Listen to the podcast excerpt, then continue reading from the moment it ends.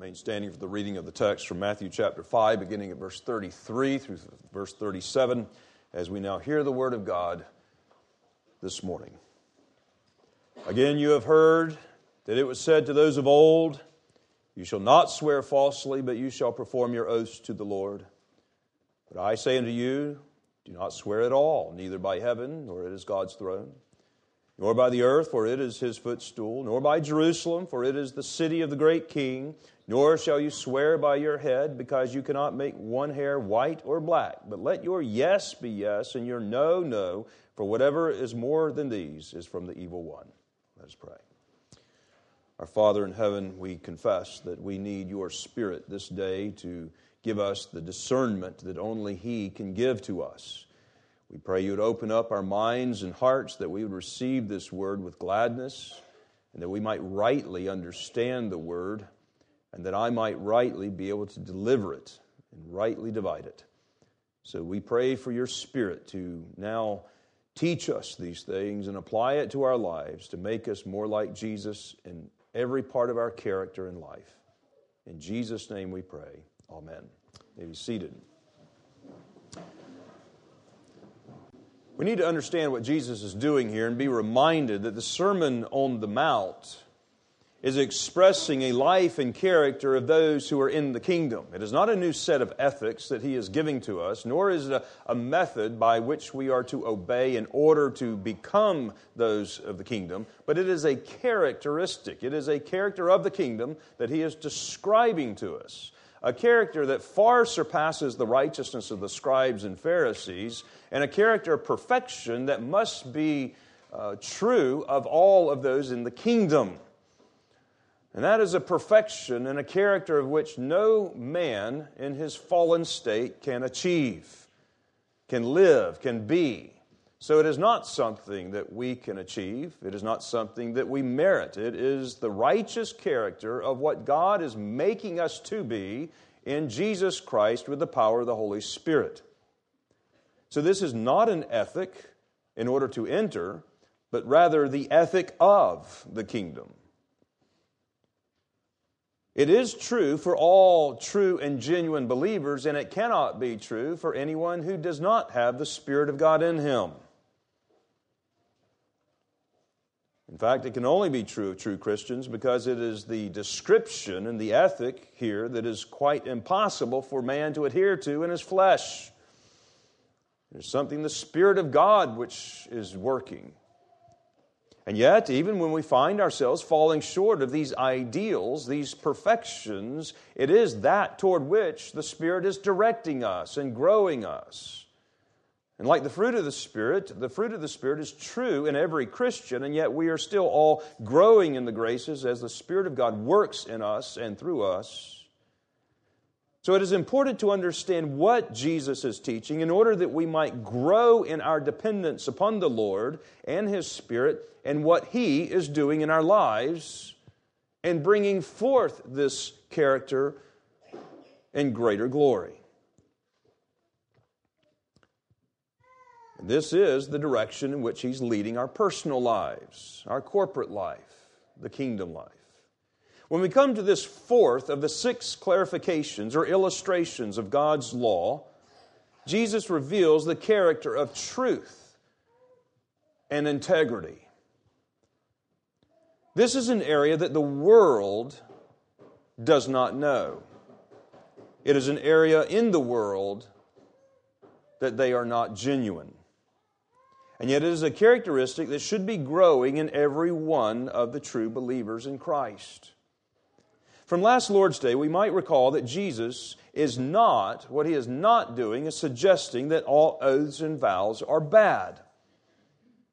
And to understand this, we have to see this against the backdrop of the scriptures in their entirety and also the abuse in which the Pharisees were teaching and interpreting and living out.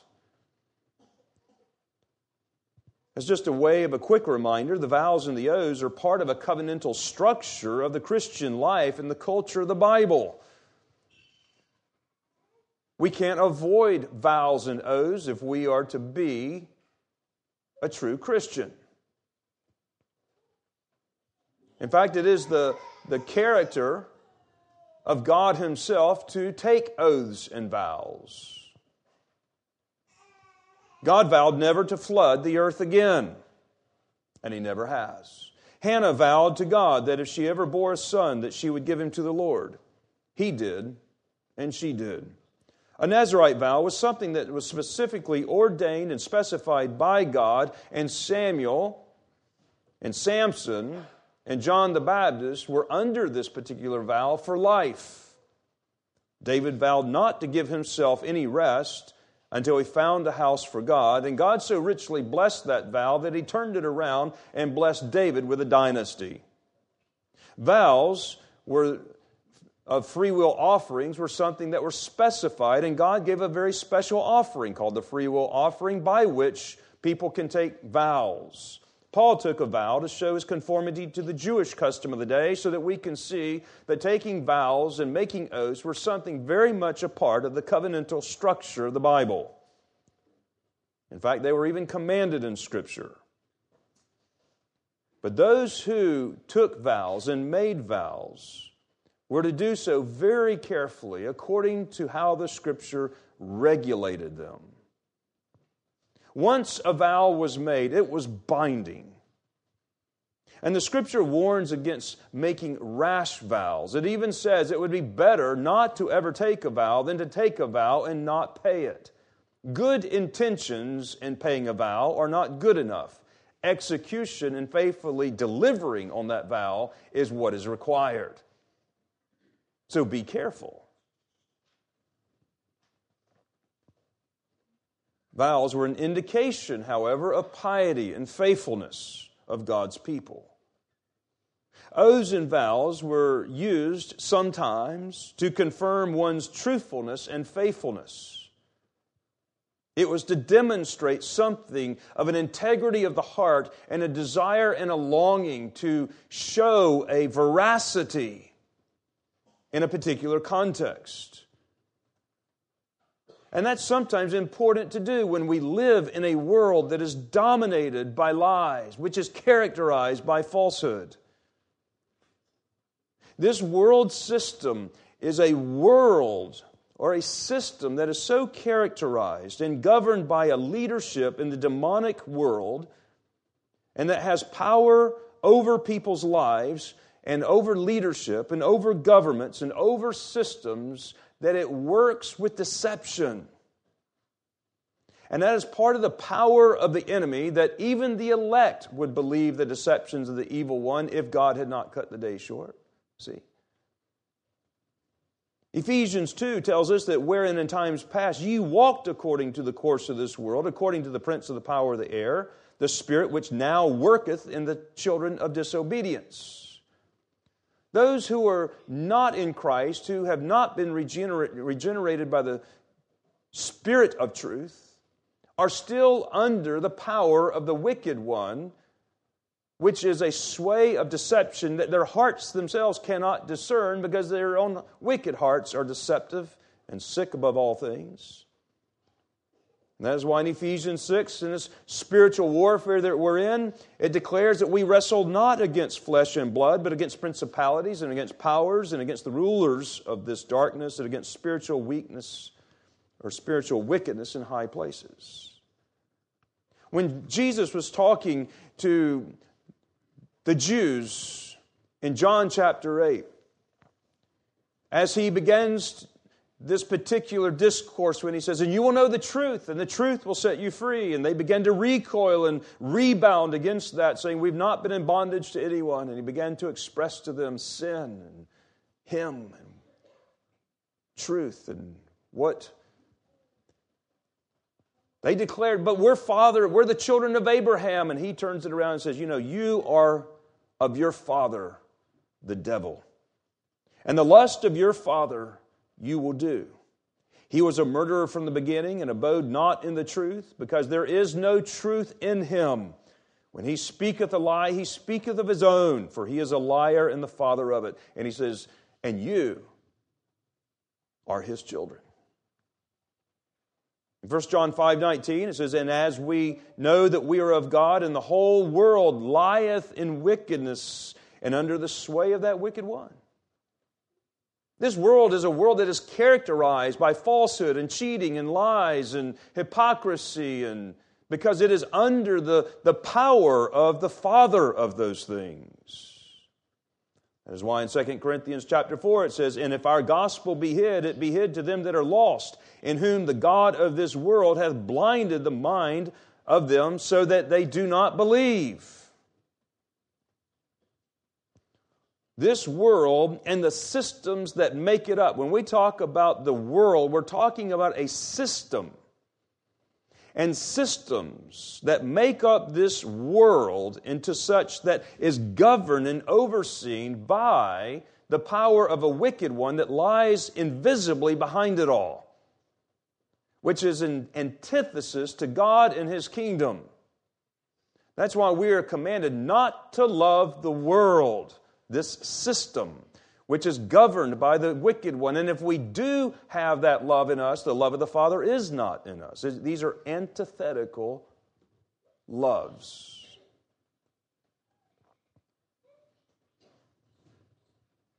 Now, this particular world and the system upon which it is built in this, this framework of lies and hypocrisy makes it hard for people to believe the very words that people speak to us. We all have trust problems because of this. We live in a world that's full of lies and hypocrisy and cheating and deceptions and deviations and scheming and false accusations and false witnesses and false representations of what is actually true. We have communication problems with one another because of this. This is the world out of which we came. This is the world that shaped us. This is the nature of who we were children of disobedience, just children that were full of lies. When we were born with this state of sin in which we were born, we go away from the birth speaking lies. We were born liars. Because that's what is true about our fallen state. Now, when there is especially something that's trying to be communicated or affirmed, and when there is no evidence to support that affirmation, oaths were employed to declare and affirm the truthfulness or the trustworthiness of one's word. That's still true today. That's why the court puts you under oath when you go into the witness stand. That's exactly what happened when the Sanhedrin took Jesus and his trial and they put him under oath. There were false witnesses that would come against him, but even those false witnesses could not support their claim. They couldn't su- show the evidence for what they believed. And so finally, the high priest put Jesus under oath in Matthew chapter 26, verse 63, and it says, But Jesus kept silent. And all this time, these false accusations were hurled against him. He said not a word, he opened not his mouth. And the high priest answered him, saying, I put you under oath by the living God. Tell us if you are Christ, the Son of God. Well, that was, that was clear. That was plain. And he now opens his mouth for the first time while under oath, declaring and affirming what the high priest just made very clear for the first time. And Jesus said to him, It is as you said.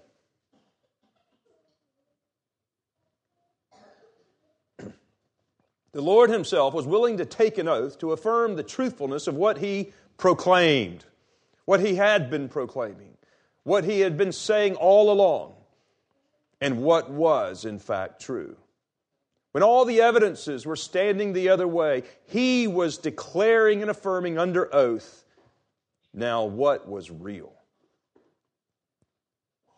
And so when the Lord appeared to Abraham in order to help Abraham trust in him in this fallen world. in order to convince Abraham, who was used to lies, deceit, and deception, he swore an oath to Abraham. And in that day, the oath was the end of all question. And since there was nothing greater to swear by, God swore it by himself.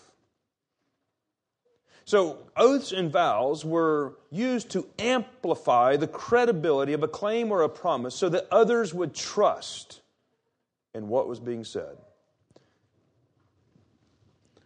Now, there is some of the backdrop that we need to have in order to come into this text to know that what Jesus was not saying is he was not saying we should never take oaths or vows. The Lord Himself took a vow willingly. When he was before silent, he finally spoke, and he did so only when he was under the oath. Now, God is a God of truth, and when He calls His people to Himself, He saves them from this present sinful, cheating, lying world, and He calls them to the truth. And you will know the truth, and the truth will set you free. Now, the truth is something we need to embrace, we need to love, we cherish it. It is that by which we are saved. It is that which leads us to Christ. It is that by which we are sanctified. It is that which frees us and liberates us. And we live in a world of lies and deception, and idols are calling out over here, oh, over here is pleasure, over here is fame, over here is good. And these are just lies in our hearts that are deceptive. We'll often believe the very things, and we find that when we entertain those matters, they are lies. And yet another one calls out, and we and so we from lie to lie begin to believe them when we find ourselves on this endless journey. And yet it is the truth that will set you free. Never be afraid of the truth. But there is a pragmatic use of vows and oath in the Christian religion. In some sense, it brings people in close connection with God. As the writer Le Verrier has put it, he says, An oath throws into relief the solemn seriousness and efficacious power of life and words of men when brought into vital connection with God. The Hebrew, the Hebrews sensing when God was near, could with joy make an oath before the presence of God. There was a time when Azariah goes to Asa and he speaks to Asa. It was in the days when Israel had been without a teaching priest, in the days in which there was no peace with God or with, with the people because God had troubled them with adversity and with the nations, and they had entertained idols and accumulated them. And Azariah goes and speaks with Asa. And here was a word from God and through this word from God, which was speaking truth to his people, the people sensed God was near. And what goes on next in Second Chronicles 15 tells us then they entered into a covenant to seek the Lord God of their fathers with all of their heart and with all of their soul. And then they took an oath before the Lord with a loud voice with shouting and with trumpets and ram's horns, and all of Judah rejoiced at the oath, for they had sworn with all of their heart and sought him with all their soul, and they found he was found by them, and the Lord gave them rest from all around. See the covenantal structure was a structure where God draws near in that relationship, and as they renew and take vows to the fidelity to the Lord, the Lord is connected with these things in such a way his presence draws near, and the people shout and rejoice for the delivery and the great truth that God is doing, because this is what God had promised through his covenant if they are faithful. Oaths and vows, see, will bring God near to a situation, and there's a connection made. That's why lawful oaths and vows are only in the name of God. That is why the third commandment, thou shalt not take the name of the Lord thy God in vain, is primarily about this very thing in taking lawful oaths and vows. And when we call upon the name of the God and we then come into an agreement with even our fellow man in the name of God, we bring him into the situation with us. He draws near unto us there. And all the reason why we have to keep our word, we have put ourselves then in the place of calling upon God to bless us if we keep it and to curse us if we don't. Good intentions is not what God is suggesting. He is saying execution and faithfulness to this will bring my blessing. Good intentions, however, but a failure in it will bring my curse. Therefore, do not enter this rashly. This is all the reason we need to keep our word because we put ourselves in the place of God's blessing and God's curse.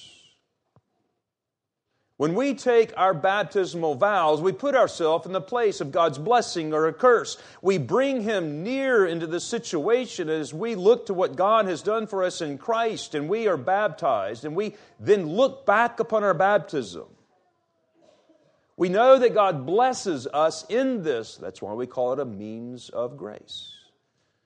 But if we are not faithful to the vows of our baptism, He brings the curse upon us. And if we break the covenant with God and depart from the living God, while having the waters of baptism upon our head, and depart from him, never to return, our judgment before him in the great day of judgment will be far more severe than those who have never known Christ, than those who have never been baptized, and we will find the severity of God's wrath upon us much greater than those who have never heard.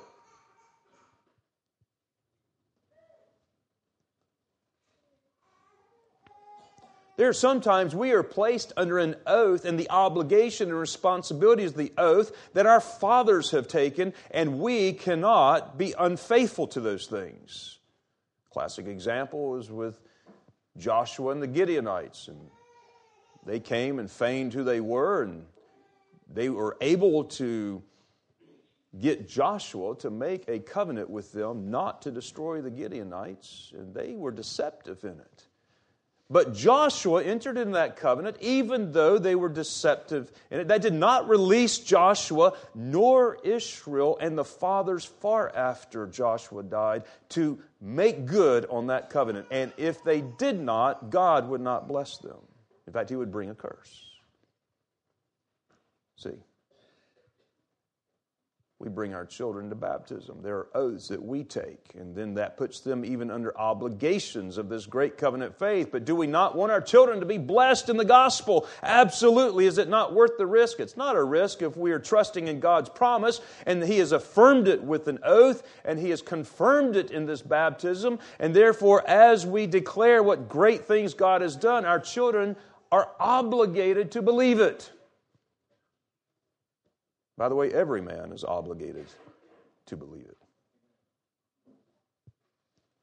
But our children have a great privilege and a grace to them to do so. Now, when Jonathan and David took a covenant with each other, David took an oath with Jonathan and Jonathan was concerned about his posterity. He wanted David, after Jonathan was gone, to make sure that his posterity was blessed and he would remember his house. And David said, I will. And David did that not only because he loved Jonathan, but because he believed that in the name of God, when they took this covenant and made this oath together with one another, that God would come along into that relationship and bless David for doing so. Which he did. Oaths and vows are very much a part of the covenant life of God and His people, and with God's people, with each other, before the face of God. It is the sphere where truth in this world, it, it, it is the sphere where truth lives in a world where falsehood abounds. Covenants characterize God's people. So we can see the advantage of taking oaths and vows. They bring God near, they put God in connection with what we say, commitments we have made. Now that sets the context for the abuse that Jesus was addressing when he comes to this fourth of the six illustrations in this sermon, sermon and he was clarifying the true meaning of the law. The error against which Jesus was speaking here when he says, And you have heard that it said, but I say unto you. You have heard, you have been indoctrinated with something that is not true. Jesus was not coming to change the law. He was not coming to give a new law. He was coming to clarify and to bring forth the truth of that which has been from the beginning. But that is not what the scribes and the Pharisees have been teaching. That is not how they grew up being indoctrinated, and that is not what the people of the time were believing. They were believing something about the law that was really not true about the law. In verse 33, again, you've heard that it was said to, the, to those of old. In other words, this interpretation has been around for a while. You shall not swear falsely, but shall perform your oaths to the Lord. The Pharisees had concocted a scheme whereby they could make oaths in order to benefit from the blessings of them, but they did it in such a way that they would not have to fulfill them if they did not want to. While they justified themselves in this practice, it was really, in the sight of God, perjury. They were deceiving themselves, thinking that they could have the blessings of God upon them, when in fact, the very curse of God was upon them, to the extent that their own deceptive hearts could not even see the God of truth before them declaring what was right. So they made a scheme up. How can I take an oath and enter a vow in such a way that you will believe what I'm saying, and yet, if I need to, I can get out of it. Is that not the American way? Let's not be overly committed, or let's just say something. It's very much like when I grew up, there was this way in which children would interact, which is the way the Pharisees acted, and a lot of us act. For some of you, don't can't even do that anymore. I promise, and blah blah blah blah blah. Right? Oh, but I had my fingers crossed. You didn't have your fingers. Well, I had my toes crossed. Whatever it was, we came up with these little schemes that we could justify not having to come through on that word which we promised because something else was going on at the same time, which in my, our minds justified the reason for breaking our word. That's exactly the abuse that was going on with the Pharisees and the interpretation that they had now inserted upon Scripture and that they had grown up with over against what Jesus is clarifying here. And what the Pharisees taught was really a system of oaths which made a mockery out of oaths. The next few verses gives us some of that context that helps us to understand that this is exactly what was going on. But then verse 34, but I say unto you, do not swear at all, neither by heaven, for it is God's throne, nor by the earth, for it is his footstool, nor by Jerusalem, for it is the city of the great king. Nor shall you swear by your head, because you cannot make one hair white or black. Now, the Pharisaical malignancy, the distorting of the truth, was done by an imbalanced emphasis. And this is a problem that we have, that we have to be careful of, is taking something and giving a particular emphasis or a weight to one part at the expense of another that it distorts the true meaning.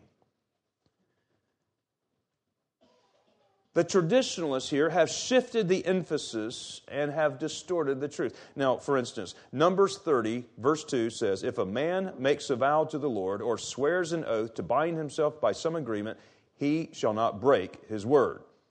He shall do according to all that proceeds out of his mouth. When you make a vow to the Lord your God, you shall not delay to repay it. Deuteronomy 23 21. It's not saying it's bad to do that, you just better, you better, be, better be good on it.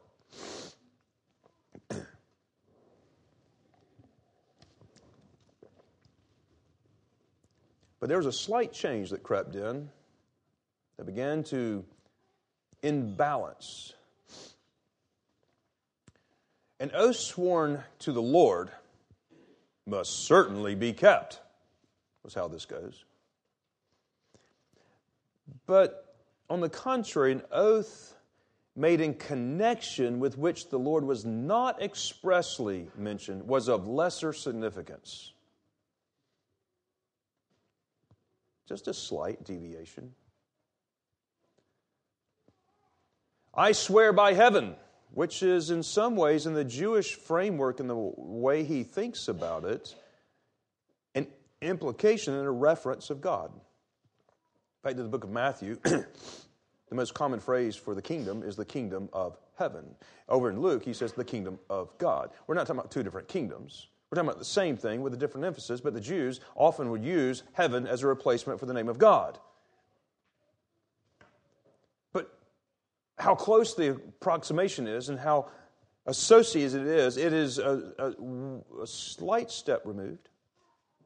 God never really told them that they had to do that swap, but in reverence and honor of God's name, they did that. And so now I can swear by heaven. If I swear by heaven, and I'm not really swearing by the name of the Lord specifically, and it's of lesser significance, it's kind of like almost crossing my fingers. Or if I swear by the earth, or maybe I would just swear by Jerusalem, which is God's golden city, or swear by the temple, or swear by the altar, which is really the a holy place within the temple. So I'm, I have different degrees of different capacities of which I can then attach a particular oath, which is lesser significant than swearing by the name of God, and therefore it gives me a little more foot in the door of not quite being as serious or not quite as severe in order to get out of it.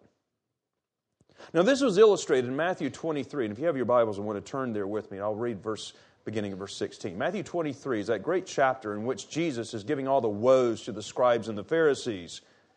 And he says in chapter 23, verse 16, Woe to you, blind guides, who say, Whoever swears by the temple, it is nothing but whoever swears by the gold of the temple, he is obliged to perform it. Now, see, this is exactly what's going on. This is the commentary for Matthew chapter 5. There's only one lawful oath and vow, and that is in the name of God. That's what he said from the beginning. But now, attached to it, there are these other kinds of things, so that whoever swears by the temple, we can discount that. But if you swear by the gold of the temple, now that, that's something. And Jesus says, Fools and blinds, which is greater, the gold or the temple that sanctifies the gold? And whoever swears by the altar, they can say, It is nothing. But whoever swears by the gift that is on the altar, now he's obliged to perform it. You can already see here that those who are swearing by heaven and earth and the temple and the altar, see, The commentary here is if you swore by the altar, that's, that's really nothing. We can get out of that one. But if you swear by the gift on the altar, now you've got to do that. They made this man made system of rules that some of lesser and some of greater, and some of which they could get out of and feel that they were not under perjury. He says in verse 19, Fools and blinds, which is greater, the gift or the altar that sanctifies the gift? Therefore, he who swears by the altar swears by it and all things on it, and he who swears by the temple swears by it and him who dwells in it. And what he's saying back in Matthew chapter 5 is he's saying, don't swear by Jerusalem and don't swear by the earth. Don't, in other words, whatever you swear by, just know that ultimately all things are God's, and you are under oath and obligation to keep whatever you say, because that is the world of the kingdom of truth. And that's the emphasis that Jesus is really bringing out here in this sermon. It is antithetical to the way of the Christian to try to find ways not to keep his word. It is contrary to the kingdom of light to find falsity and deceptions and ways that we can justify perjury and yet not feel guilty of it. The Pharisees believed that if they swore by certain things, that they were not obliga- under obligation to keep their vows, and they began to devise loopholes to justify perjury. In a world that is given over to lying and cheating, and where God entered into the affairs of this world with covenants and vows to affirm his truthfulness and trustworthiness of all that he was declaring to man, you can begin to see how heinous it was for the Pharisees to take principles of oaths and vows and turn them on their head, making some system where they could break them and justify their perjury. It is that kind of action that shows the nature of their wicked and deceitful heart and why Jesus in John chapter 8 calls them sons of their father, the devil, who is the father of lies. Now, folks, what Jesus is really getting at when he says, you need to let your yes be yes and your no, no. And whatever is greater than this is of the wicked one.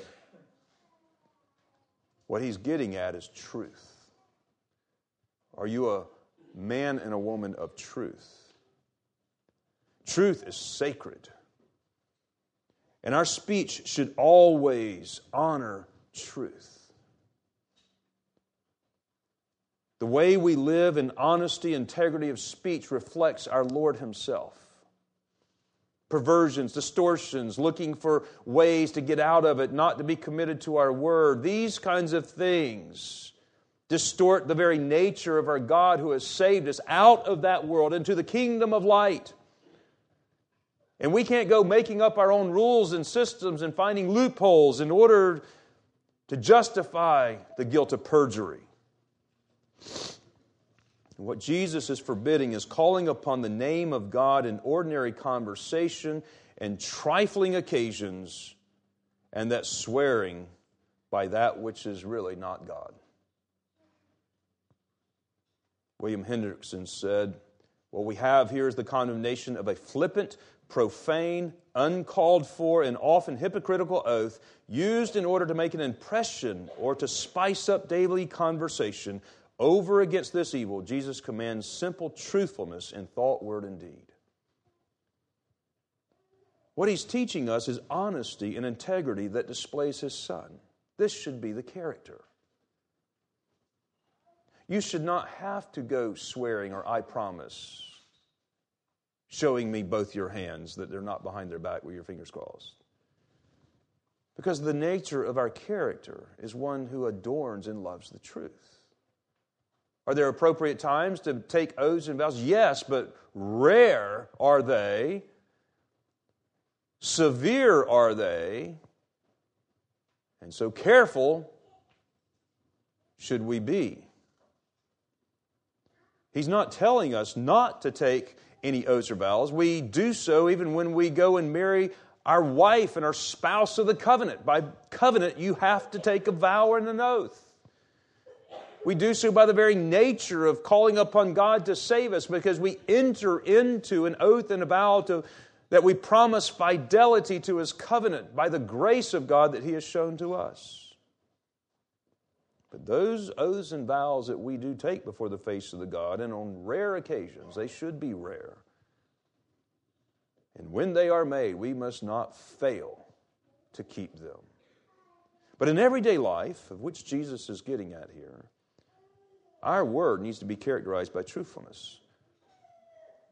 You shouldn't have to go to somebody and they ask you a question and you say, well, the truth of the matter is, because every word that comes out of your mouth should be the truth of the matter is. Our everyday speech, how we present, how we communicate, what we say, what we reveal, always needs to be in accord with what is real. Now, little white lies are neither white nor they are they little. They are perversions of what is true. Distorting the facts of a situation are dishonest. Embellishing beyond the details of what is true is not a yes, yes, and a no, no that Jesus is here commanding. Honesty is when one's speech conforms to what is real so that his words reflect what is true. He reveals what is true. And we all fall short of this. But you certainly don't want to be characterized by this. If you're characterized by one whose words is not consistent with what is true, then others will not trust what you say. If you do not accurately depict what is true, you are not living up to this character of truth. Do you embellish stories or do you embellish the facts? Do you embellish matters of life? Do you distort or slant or emphasize life in such a way that biases people's opinions? Do you have a tendency to think that they can't really trust what you say because of the character?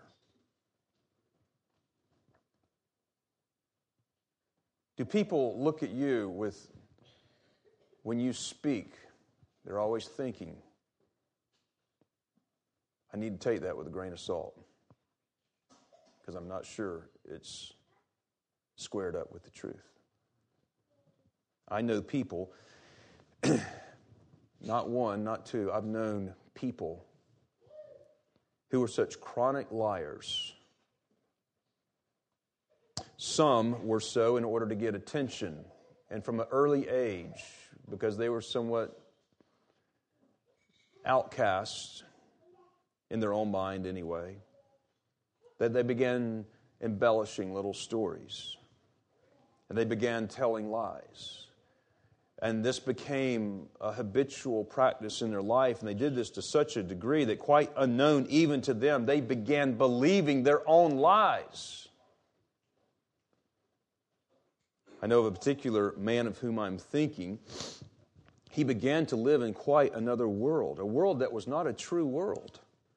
He started off with the little white lies that he knew was not true, and then he saw how people responded and the attention he got and the, the, the spice that they added, and the lies got bigger and bigger, and he got used to defending those lies. And he lived in a system of deceit to the degree that he himself began believing very outlandish stories that even when evidence and hard evidence were given to express the falsity of his claims, he would not believe them. I know women who, out of fear, have conjured up thoughts in their heads, who, after time, began to believe the very thoughts that they were fearing and after hard evidence comes to show that there is not any veracity to that which you fear, they would not believe that which they had conjured up because they were deceived and were being deceived. But see, that's, that's the system that the world lives in. That's the system of the world. What I've mentioned in a couple of examples is not rare example. This is how the world lives. It is being deceived. They are under the, the sway of the wicked one. The whole world is under this sway. Who is the father of lies? The master of deceit. The Bible says liars will not make it into heaven. Liars and dishonest people are not necessarily cognizant of their problems. Deceived people are not necessarily understanding that they are being deceived.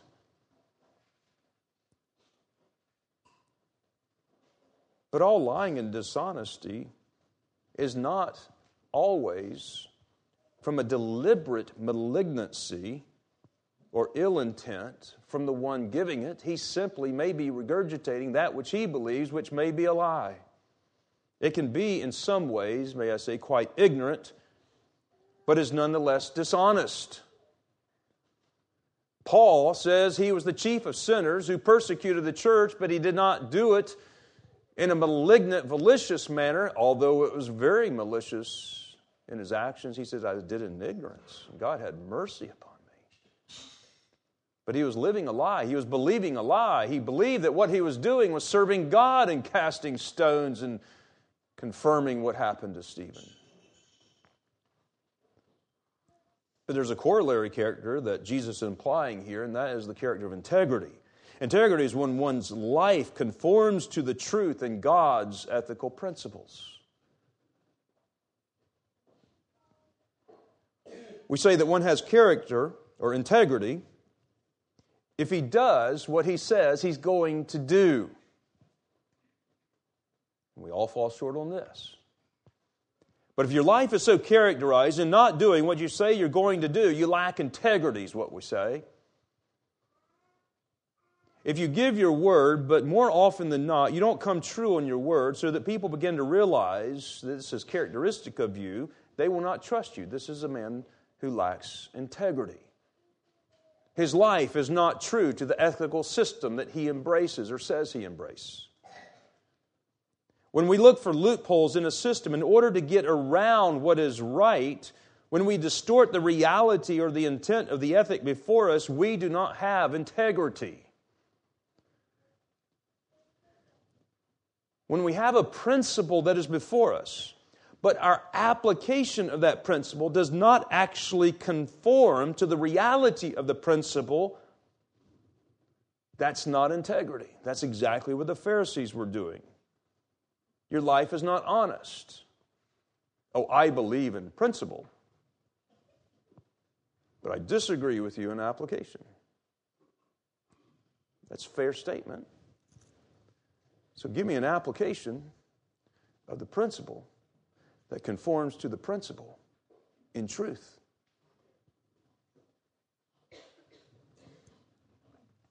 Hypocrites have no integrity because their lives do not conform to what they make themselves out to be. Hypocrites are actors. The very nature of the word has to do with acting. Acting is playing a role, it's playing a part. I'm really expressing to you someone I'm really not. Jesus said to a world lost in darkness and lies and death, He says, I am the way and the truth and the life. No man comes to the Father but by me. Ultimately, Jesus is saying that our word and life need to be characterized by truth and integrity. You only come to God through Jesus, who is the truth. He is the way out of darkness into light. And He is the way of life out of the death of deceit and lies. Christians are true people. We are to worship God in spirit and truth. We are people who are of the truth. We follow the truth. We live the truth. We love the truth. We are people that should be good to our word and be characterized by characterizing things accurately. We want what we say and how we live to be consistent with what we believe.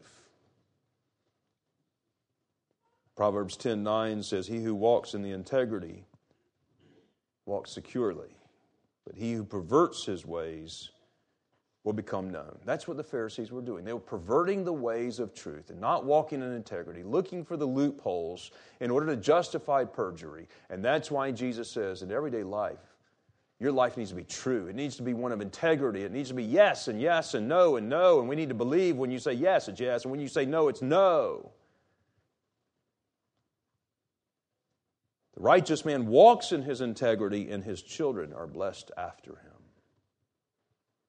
But unlike the scribes and the Pharisees who learned a system of perjury and a system that they could justify things, their children grew up as little Pharisees, and their children grew up as little Pharisees, so that the things that you have been heard told of old, the things that you've been believing for generations, are not true, Jesus says. May God deliver us from that from that generational sin of excusing things or justifying or finding ways out or the loopholes. May Jesus guide us with His Spirit to walk in the truth and to be people characterized by the truth so that others might believe our word and our lives and they themselves come to a great loving relationship with the God of truth. May God have mercy upon us and help us all. Let's pray. Our Father in heaven, it is with thy truth you have saved us. We live in a world, and so you had to give us the truth. We believe lies, and so you confirm it with an oath that this is true and a matter of fact. And we have seen time and time again you do not fail in what you have promised. Your faithfulness is true. You are a God that cannot lie. And over and over again, we see that you are true to your promises. You are true to your curses. You are true to your blessings. You are true to what you have said in your word. And one day we will all stand before the judgment seat of Christ, and that is true. We pray that we might stand there cloaked in His truth, in His righteousness, desiring for all truth to be sifted and exposed and manifested in our lives, and all falsehood put away. Lord, we desire that this day as the God of truth does declare his word of truth and works his truth in us and through us. And we pray you would cloak us in this truth and may what we say be consistent with what is real. May our lives be lives of integrity. May people rely on what we say. May you make us to be people of truth. So keep our lips from speaking lies. Keep us from guile and deceit. And make us to be people who cherish and love our Lord Jesus Christ. And we pray this in His name. Amen.